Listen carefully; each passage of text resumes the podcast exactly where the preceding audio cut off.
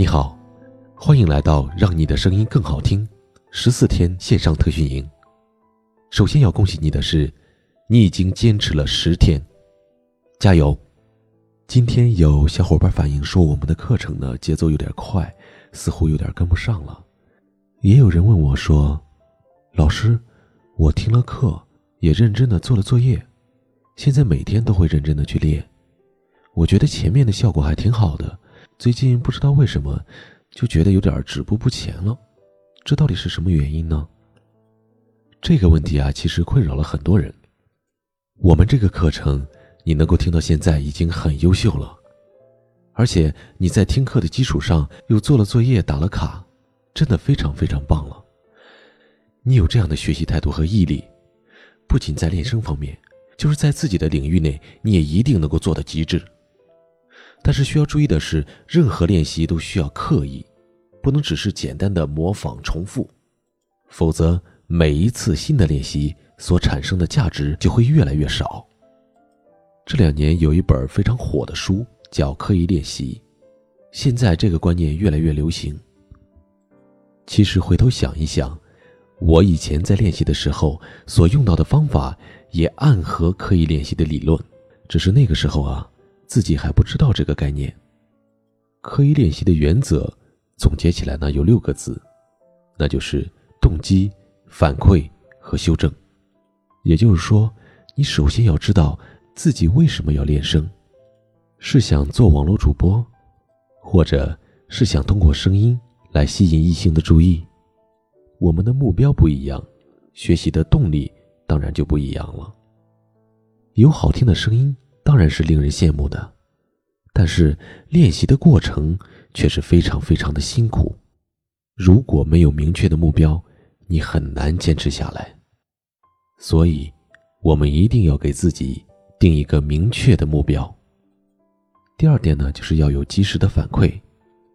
如果在我们学习练习的过程当中，有老师面对面的辅导指正，这样的效果肯定是最好的。但是我们往往很少有人会去找专业的老师来辅导。那怎么办呢？告诉大家一个小方法：能够给你提供及时反馈的老师就在你的身边，那就是你手机中的录音机。比如说，选一个你喜欢的朗诵作品，然后去录制自己的朗诵，再和原版去对比，去发现自己存在的不足。然后有针对性的进行练习，不断的向原版靠近。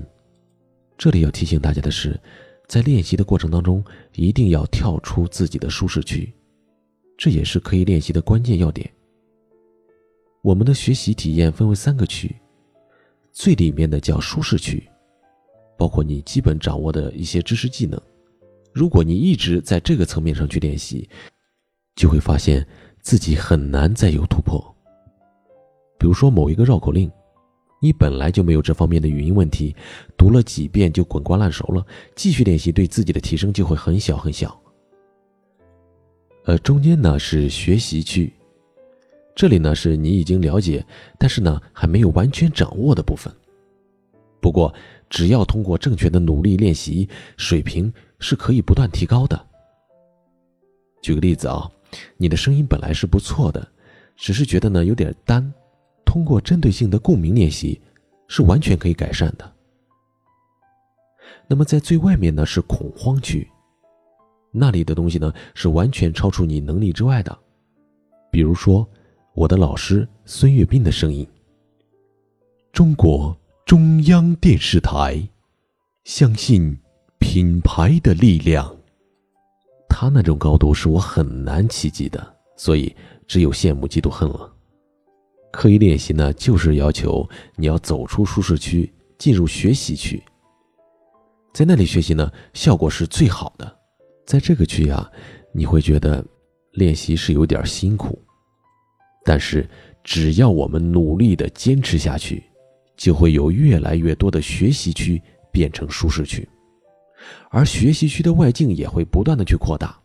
这个时候，你在不断的调整自己，向更难的领域进发。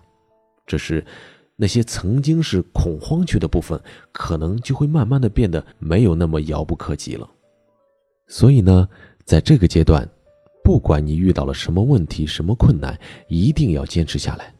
当然，如果真有这种需求，我也可能在线下给大家做一个辅导。好了，解答完大家的疑问，接下来给大家谈一谈今天要练习的主要的内容，那就是横膈肌如何去发力。这个也是昨天的课程当中留下来的一个扣，现在给大家解答一下。横膈肌的发力与控制，对我们说话特别特别重要，因为它是我们发声的动力之源。这在前面的课程当中也已经讲到了，现在就跟大家说一说如何去练习横膈肌和腹肌的积极性和控制能力。最好的方法就是哼哈练习，像这样发出哼哈，哼哈，哼哈。当我们在发哼和哈的时候，能够明显的感觉到自己的腹肌和横膈肌在跳动。大家注意这个词啊，是跳动。做这个练习的时候，有一个要领，就是发哼时要闭上嘴巴，气息从鼻腔里出来；发哈的时候呢，是张开嘴巴。如果想更好的感受腹肌的运动，可以双手叉腰，体会在发哼哈的时候腹肌的跳动。大家一定要重视这个练习，因为它可以训练我们声音的稳定性和爆发力，尤其在处理一些大作品的时候，我们就更能体会到这个训练的神奇作用了。好，今天课程的主要内容到这里就结束了，主要是跟大家分享了刻意练习的理念和哼哈练习，希望大家能够好好体会，坚持训练。我们每天需要练习的内容是气泡音。口部操和四声歌。我是赵斌，在声音练习的道路上，我们共同学习，共同进步。恭喜你又听完了一堂课，你离成功更近了一步，加油。